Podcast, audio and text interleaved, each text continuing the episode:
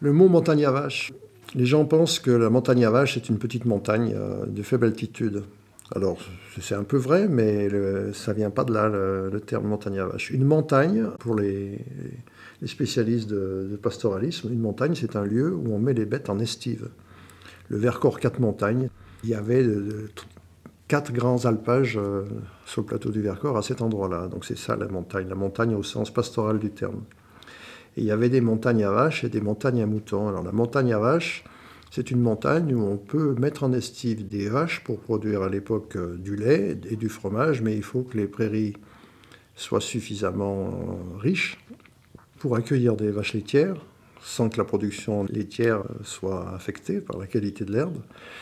Et en opposition aux montagnes à moutons, qui étaient des prairies moins euh, riches.